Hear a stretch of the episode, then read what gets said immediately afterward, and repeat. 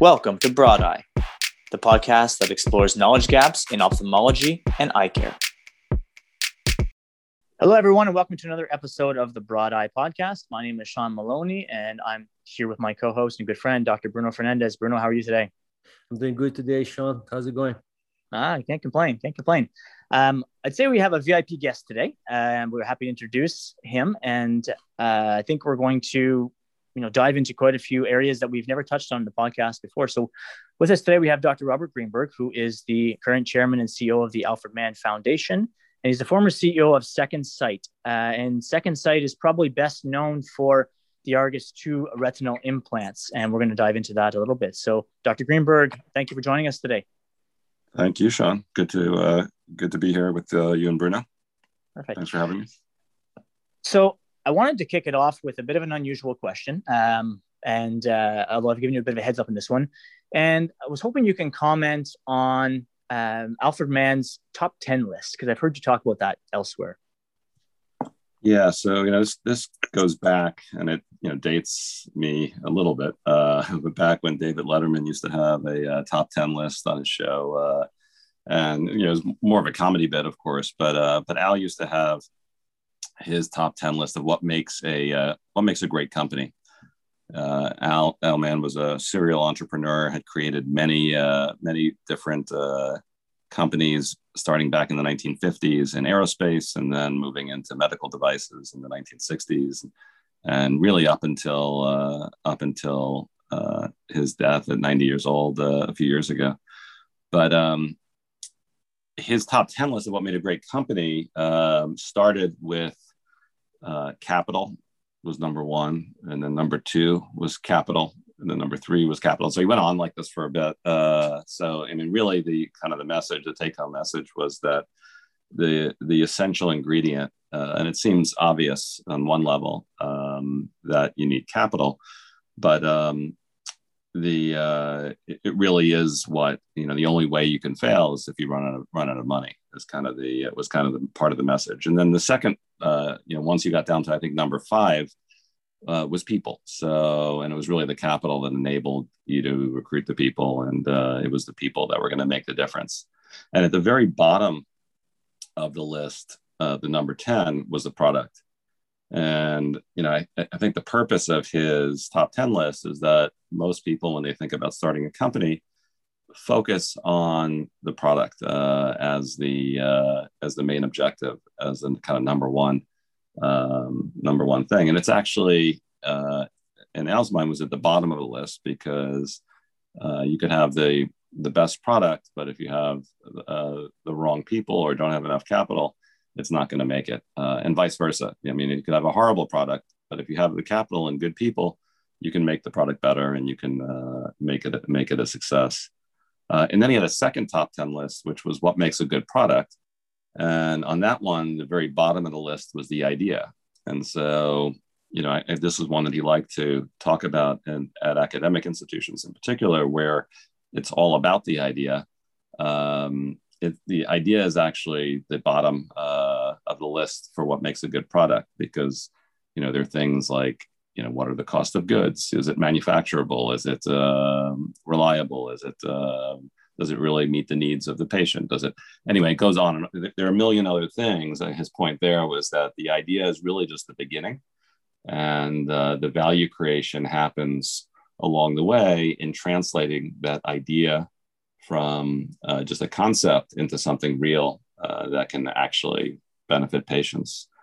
And that's and that's really what we do at, at the Al Mann Foundation now, um, which is a nonprofit research foundation in Los Angeles um, we we do that translational work where we take uh, ideas for medical products and uh, and make them real to the point where they can be um, then commercialized by companies and distributed to patients. And on that path from taking an idea and transforming it into a product that actually has commercial viability, uh, a lot of things can happen. So, do you do you think that there is a lot of intellectual property within uh, universities that is uh, uh just not going anywhere? Like things that could be useful to the society, but for one, use, one reason or another, uh, are not moving forward. Yeah, I think there there are a ton of great ideas uh, at uh, academic institutions, and, and, really the the foundation was uh, was founded with that in mind. Uh, how do we unlock? You know, Al Al was interested in, in unlocking um, this uh, great talent and knowledge and ideas, and getting them off the blackboard and onto you know into patients because uh, I mean they most of what Al did throughout his career was medical devices, and and that's that also that's also what we focus on at the foundation. Um, and it's a hard problem, uh, and there are lots of reasons why it's a hard problem. It's something that um, that we have special expertise at the foundation to try to overcome these challenges. But you know, there are challenges. You mentioned Bruno IP. You know, often just getting the license from the university uh, can uh, can take a long time. Uh, one of the one of the initiatives uh, that Al um, started to try to address that it, that problem is he actually created an institute at USC with the idea uh, of being a mini foundation um, on campus with a pre-negotiated IP license with the university, so that um, so that you wouldn't have that you know year long or sometimes two years long process of just licensing the IP out of the university before you can even start the project. Um, so he wanted to try to fast track that piece of it. Um, and uh, and there's been some uh, some projects that have come out of that come out of that program.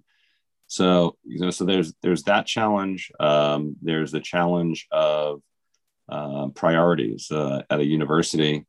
You know, as someone who's not yet tenured uh, is not going to be rewarded for uh, patents. They won't be rewarded for um, licensing technology to a company and commercializing the technology.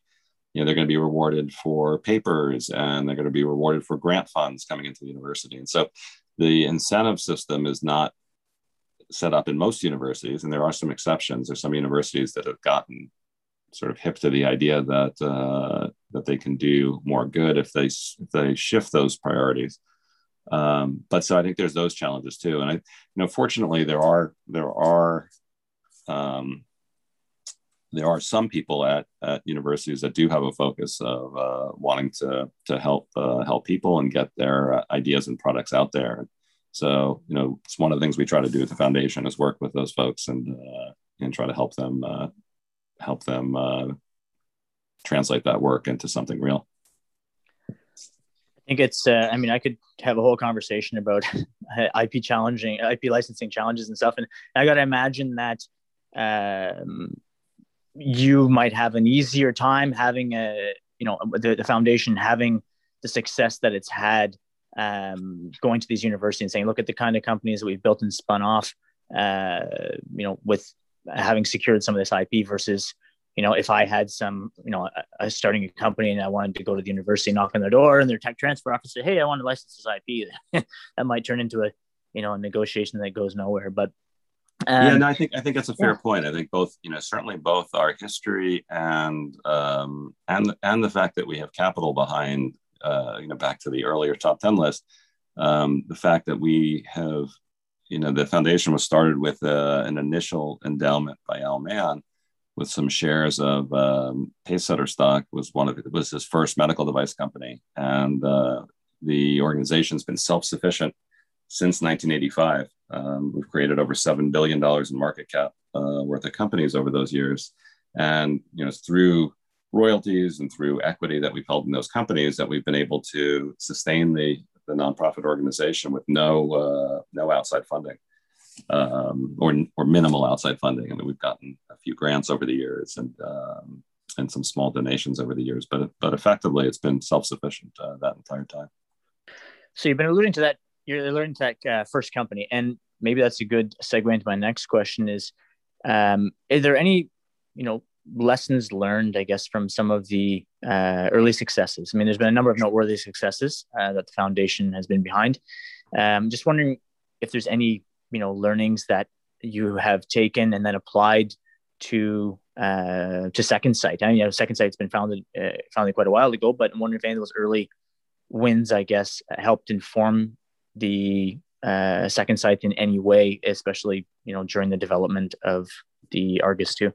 Yeah, no doubt. Um, and it was really a large part of the reason I, I chose to join the foundation. I, mean, I met Al Mann when I was working as a medical officer uh, at the FDA, and he convinced me to come uh, check out what they were doing at the foundation. And it seemed like such a unique set of resources. Um, both the infrastructure and the people that were there. You know, the infrastructure had everything that a medical device company would have: uh, quality, regulatory, manufacturing, uh, clean rooms, but also have things that a university would have, things like a scanning electron microscope and a CT scanner. So you know, lot, lots of you know great toys, uh, which you know someone with an engineering background uh, seemed like it was going to be a lot of fun and uh, and really productive. But um, you know, we founded uh, Al and I founded uh, Second Sight, I'd been working at the foundation for about a year uh, at that time. And, you know, I think I don't, back in grad school at, at Johns Hopkins, where I, where I did my MD PhD, I had been working on the science behind a retinal prosthesis or an artificial retina, something that would, that would electronically restore vision to blind patients. And it was really just the science behind it that I was able to do at that time. And it did seem like the foundation was a place where we might be able to make it real. Um, and part of that, the logic there was the foundation had developed a cochlear implant, which was an electronic device that restored hearing to the deaf. And that was really the um, kind of the original uh, motivation uh, for um, for the Argus and for Second Sight was the success of the cochlear implant in restoring hearing to the deaf, it seemed like we ought to be able to do the same thing for vision. And so we were able to leverage all of the learnings um, from that cochlear, the cochlear implant days and all of the knowledge at the foundation that had been gained.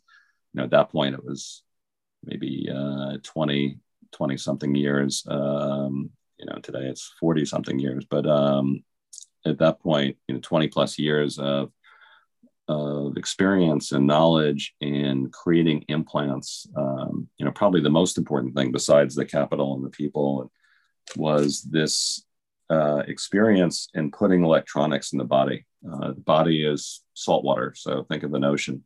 Uh, you know, imagine taking your television and throwing it in the ocean and having it still work. Um, and oh, by the way, we're also going to miniaturize it to the size of a uh, of a uh, of a dime, um, uh, U.S. dime, or um, you know, or a um, you know maybe the size of a uh, of a large pill. But um, so so pretty tough engineering challenges. But it was the you know I think the experience of the foundation in doing that, and you know how do you protect electronics? What kind of materials can you use to do that? How do you um, how do you build something in a reproducible way where you can uh, build more than one of them? Um, and uh, so all I think a, a, lot of those learnings, um, you know, when there were at the time there were maybe a dozen academic groups, and you know, I had I was uh, at Johns Hopkins uh, working on this. There were groups all over the world trying to create a, a retinal prosthesis at the time. It had become kind of a popular uh, idea, and when we started Second Sight uh, in '98, it was I think only it was just a few years later, and I guess it was in 2002 when we did our, our first human subject, and we actually modified a cochlear implant um, as a way to get into humans quickly. And, and we learned we learned a ton uh, with those early experiments where we were able to restore uh, some rudimentary vision um, with a, uh, a, very crude device that only had 16 electrodes, but it was a way that, you know, we, it's a way we were able to get to patients. Uh, you know, it was, it was years later that we were able to get to patients with the Argus 2, which was our first commercial product. But uh, the having having access to the cochlear implant um, from Advanced Bionics, which was one of the companies that the foundation had spun off, um, you know, was just a, a tremendous advantage.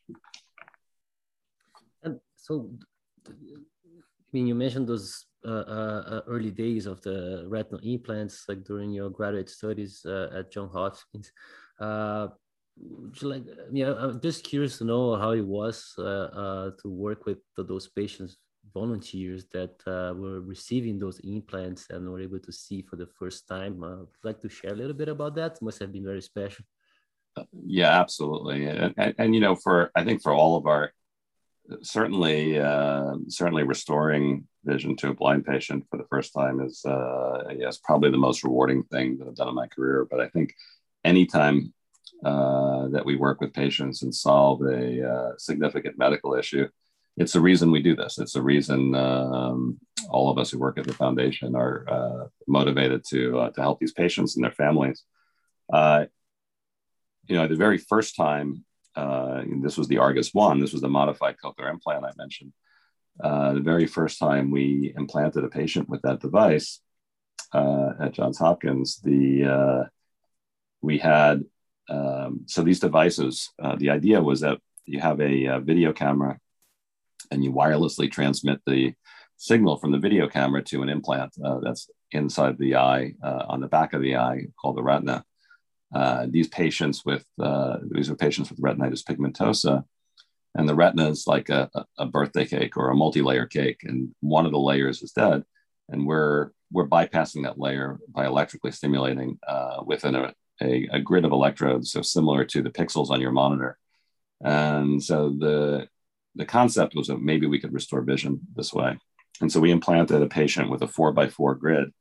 Uh, this was uh, the modified cochlear implant patient had RP was completely blind, and we didn't even have a pair of glasses with a video camera yet. We, all we had was a uh, just a handheld video camera, and so the patient was after the surgery. Um, uh, the uh, patient uh, was able we let the patient heal for a couple of weeks and we brought the patient back in. And uh, he was holding this video camera and we with a projector shined the letter l on the uh, on the wall. And uh, we had probably you know, people were very interested. As the first time it had been done. There were maybe 20 20 people in the room watching. And uh, we asked them you know, do you see anything?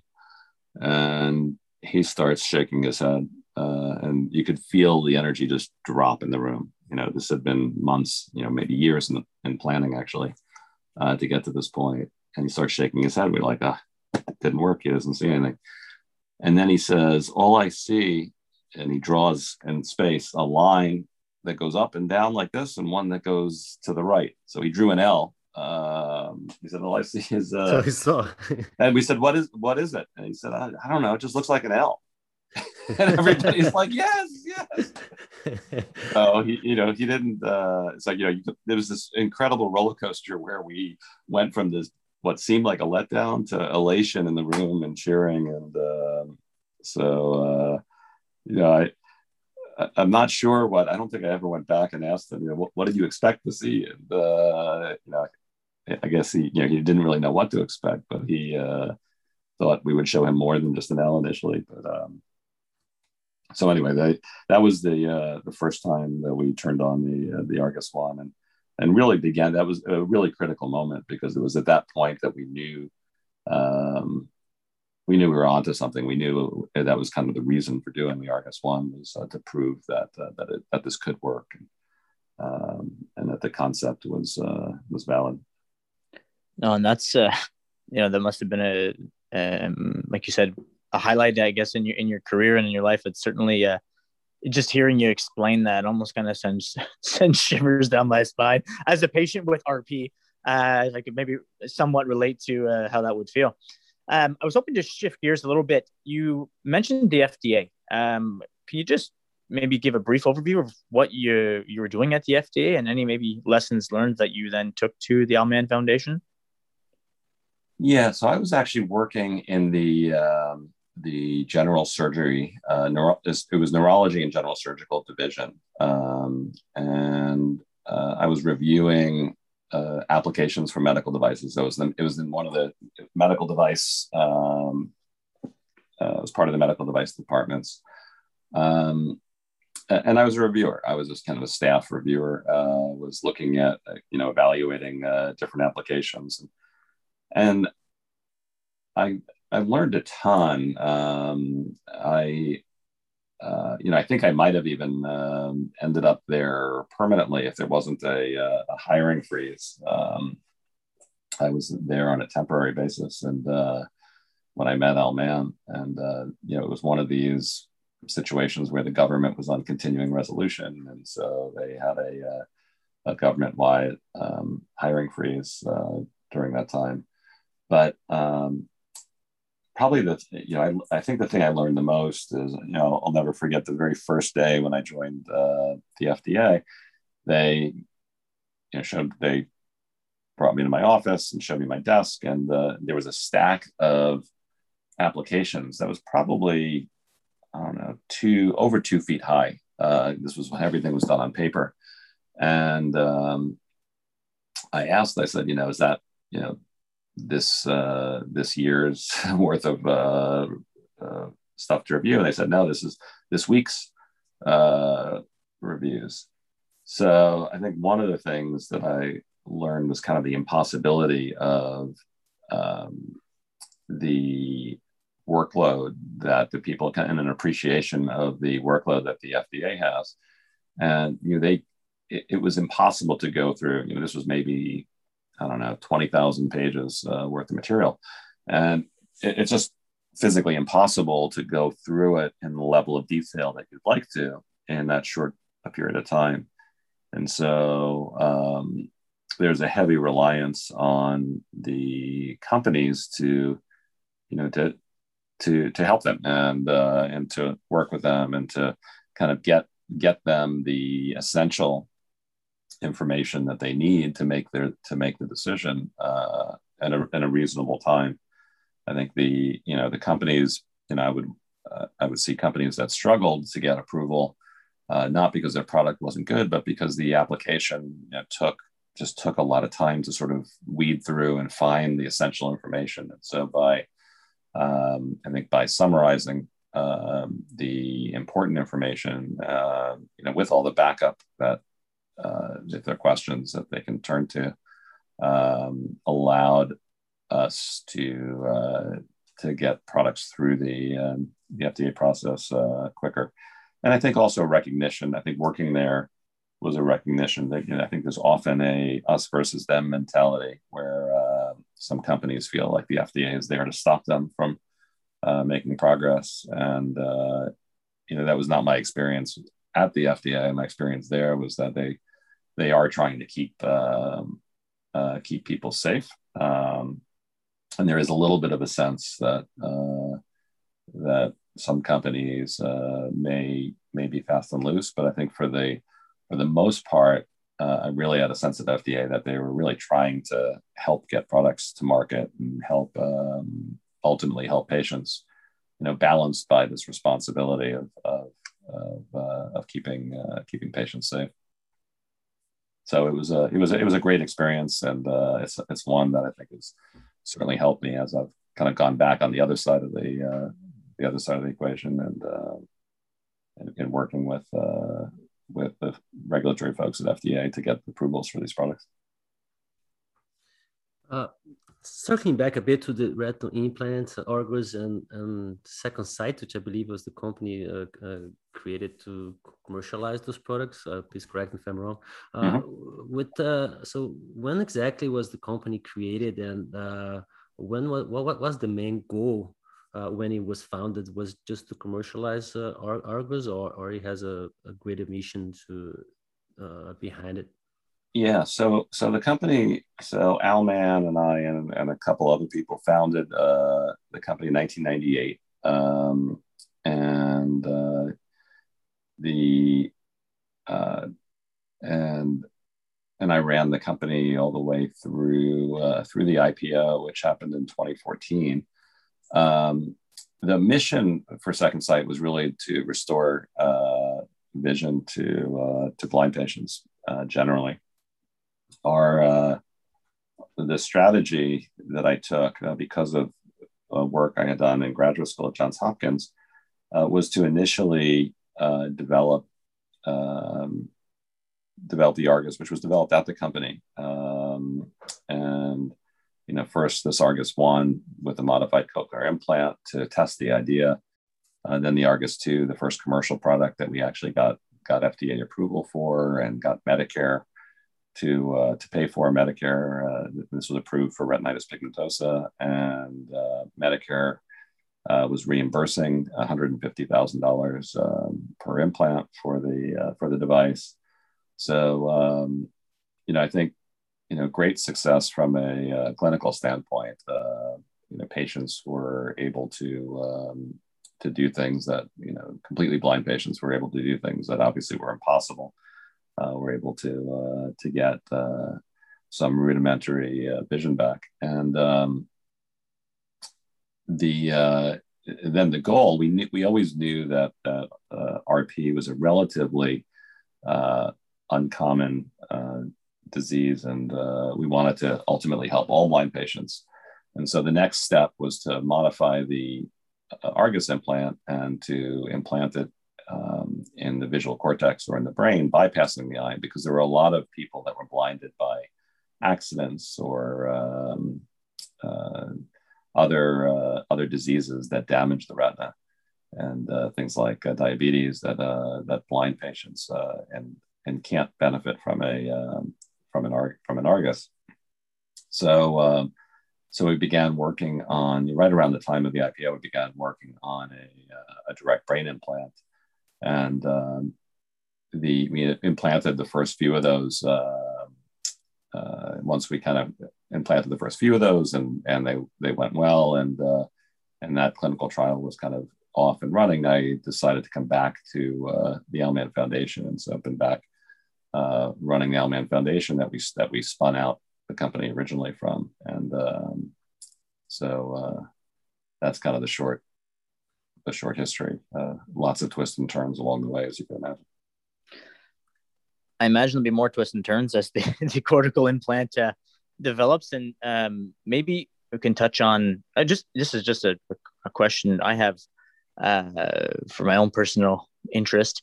Um, how did the conversations go? Like you mentioned that Medicare or these private insurers were um, covering up to one hundred fifty thousand dollars for the cost of these devices uh, which are obviously enormously expensive and the uh, you know the whole r&d behind these things is enormously expensive. Yeah. um, so how did those conversations like how do you approach that conversation with the insurers and asking them to cover that? And uh, is that something i guess you're going to have to do uh, down the road as well with the cortical implants yeah, absolutely. So yeah, it's something the company will have to face. Uh, and you know, my involvement today is really just as one of the uh, principal investigators on the, the clinical trial. Um, the uh, I, I, think the um, there were a few keys uh, in getting reimbursement. Both, and we were able to get reimbursement uh, from the European regulators uh, as well as Medicare in the U.S. And, and a number of private insurers and the conversation was um, was not as hard as I. I mean, it, it, was hard. Some of them were hard, and some of them weren't. Um, the most compelling argument, and the thing that ultimately uh, won the day in most cases, was the you know not surprisingly the fun- the functional benefit. You know, they wanted to. The insurers wanted to know, well, what you know, what can what can people do with this device that they couldn't do before?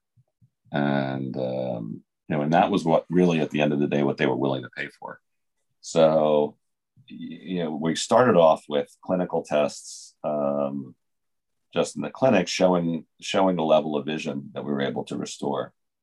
But to the FDA's credit, before giving us approval, the FDA also forced us to come up with additional tests that showed a real world benefit. So, um, you know things like uh, can uh, someone find a uh, find a, a cup, a spoon, and knife on the table um, without uh, you know having to sort of feel around uh, for it? Can they take out the trash? Can they um, and um, and so it, it, actually ended up taking us a couple years more to get the FDA approval. But in those couple years, we worked with the low vision community to to sort of ascertain of you know what would be meaningful what would be uh, um, how could we measure what real world impact the argus uh, argus had and that that turned out to be helpful you know at the time we were frustrated that that it was going to delay our approvals by a couple of years but it probably accelerated our ability to get reimbursement by a couple of years. So in the end, I think it ended up saving us time, um, despite the fact that we were frustrated. In fact, we had applied to get FDA approval. We had all we had the full packet. We had completed the clinical study. We thought, and uh, that was when the FDA threw us this uh, curveball, saying we really want you to develop a, uh, a real world me- uh, measure and then test it in patients and that was at the moment that was devastating. You know, we, uh, you know, that was almost that could have been a company had we not had the capital, it could have been a, a company killing moment um, because it was going to take a couple more years to to get the FDA approval than we had than we had planned for. Uh, but in the end, I think it was uh, uh, the FDA did us a favor. Uh, you mentioned that the like using a cortical implant instead of a, a retinal implant has some advantages by including more patients uh, into it and not relying on uh, uh, uh like some preservation of the anatomy of the eye. Uh, can you run us through like the details of it? Because I keep imagining, you know, like you drew a hole through your brain and through your skull, like I'm mean, to put some wires in your brain. You know, like I mean, don't need yeah, to get yeah. too graphic, but I wonder if for audience it's kind of curious about how that can be done. Yeah, absolutely. Um, so it's very similar to the Argus, and in fact, it's uh, in many ways it's a similar surgery uh, in terms of both time and the device itself.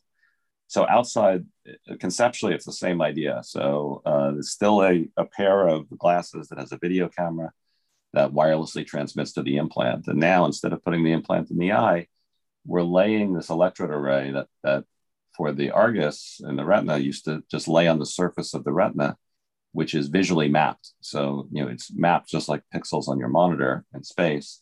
Turns out the brain is also mapped that way, not quite as neatly. And it, it, it's something that makes it a little bit more complicated to uh, program the device initially. But uh, it's a similar idea where the uh, implant has two pieces. It has the uh, a little, uh, if you think of it's almost like a large button uh, cell battery.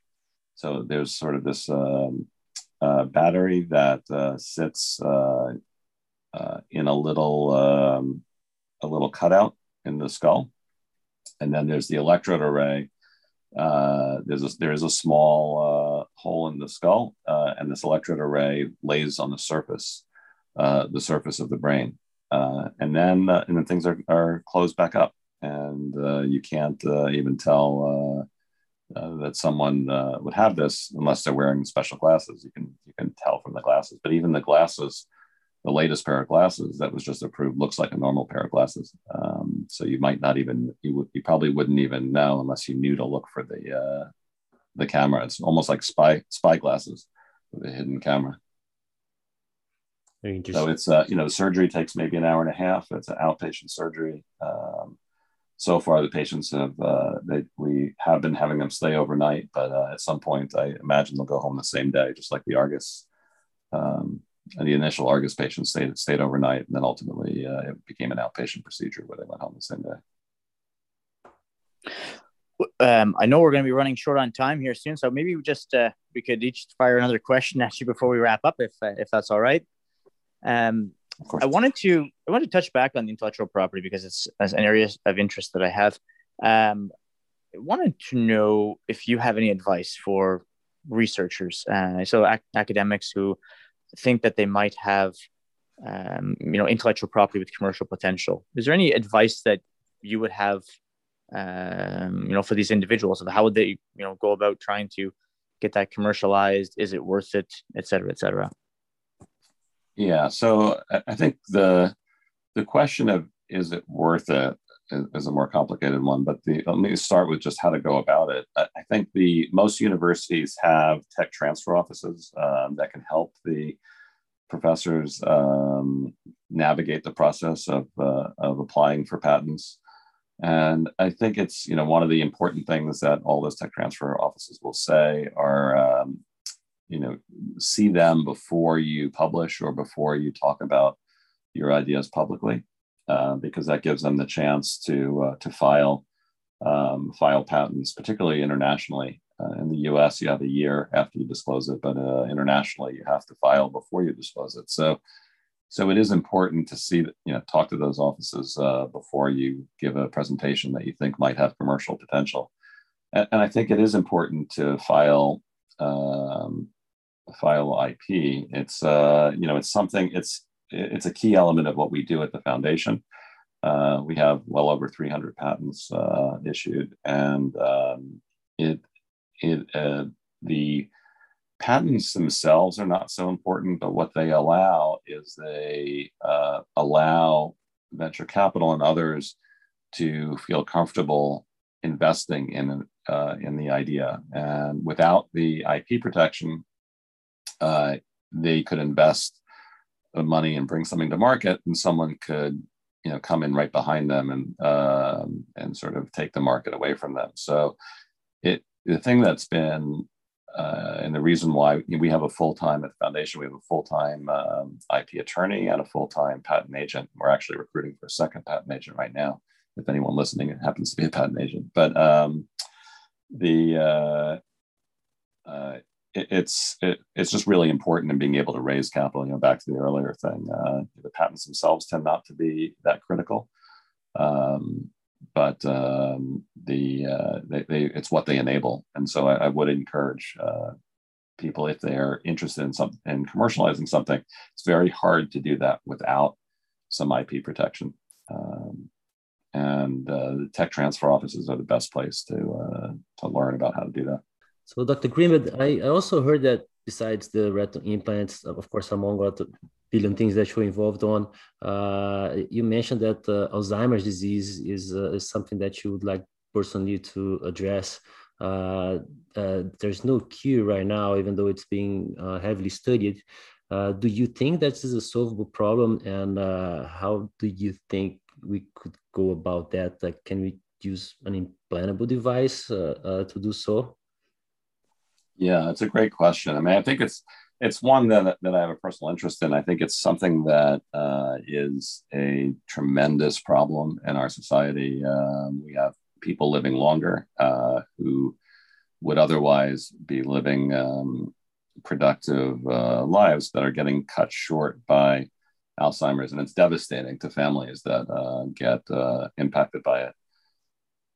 You know, whether whether or not uh, and there are some people looking at neuromodulation as an example. Uh, uh, you can neuromodulation play a role in Alzheimer's? Perhaps uh, you know, there's some people looking into that. Um, you know, there are other there are other sort of drug uh, type approaches, and it's it's. I don't know what the answer is today, um, but it's it certainly fits into our foundation's mission of a unmet medical need and something that um, is having uh, widespread uh, human impact that um, if um, you know if something looks promising it's something that we would certainly uh, be interested in uh, in helping uh, helping facilitate a, a, solution for. So I, I certainly don't have the answer to it today. Um, but it's a it, it's an important problem that that we have an interest in if someone uh, has has ideas that may that may help with Alzheimer's I think it's one of the one of the most important uh, medical challenges that we have today as a uh, as a. And there are lots there are lots of them. Obviously, there are uh, many many things, uh, many medical issues to, to focus on. But it, but it's an important one that we haven't really figured out yet. Well, we hope that uh, ultimately uh, tackling Alzheimer's looks like um, tackling you know uh, retinal degeneration and, and what you do with the Argus too, and that it boiled down to um, an engineering problem ultimately, uh, challenging as it was. Um, hopefully, that's the space we can find ourselves in with uh, with Alzheimer's in the in the years ahead. So, uh, Dr. Greenberg, I want to take the opportunity to thank you for for joining us in the show today. It's uh, truly a pleasure to to speak with you. Uh, I know um, I can speak for for both Bruno and I. Just uh, I think the audience is going to enjoy this episode, uh, hopefully as much as as we did. So, um, just want to thank you for for joining us today. The pleasure is mine. Thank you, Sean and Bruno. Thank great, you, Dr.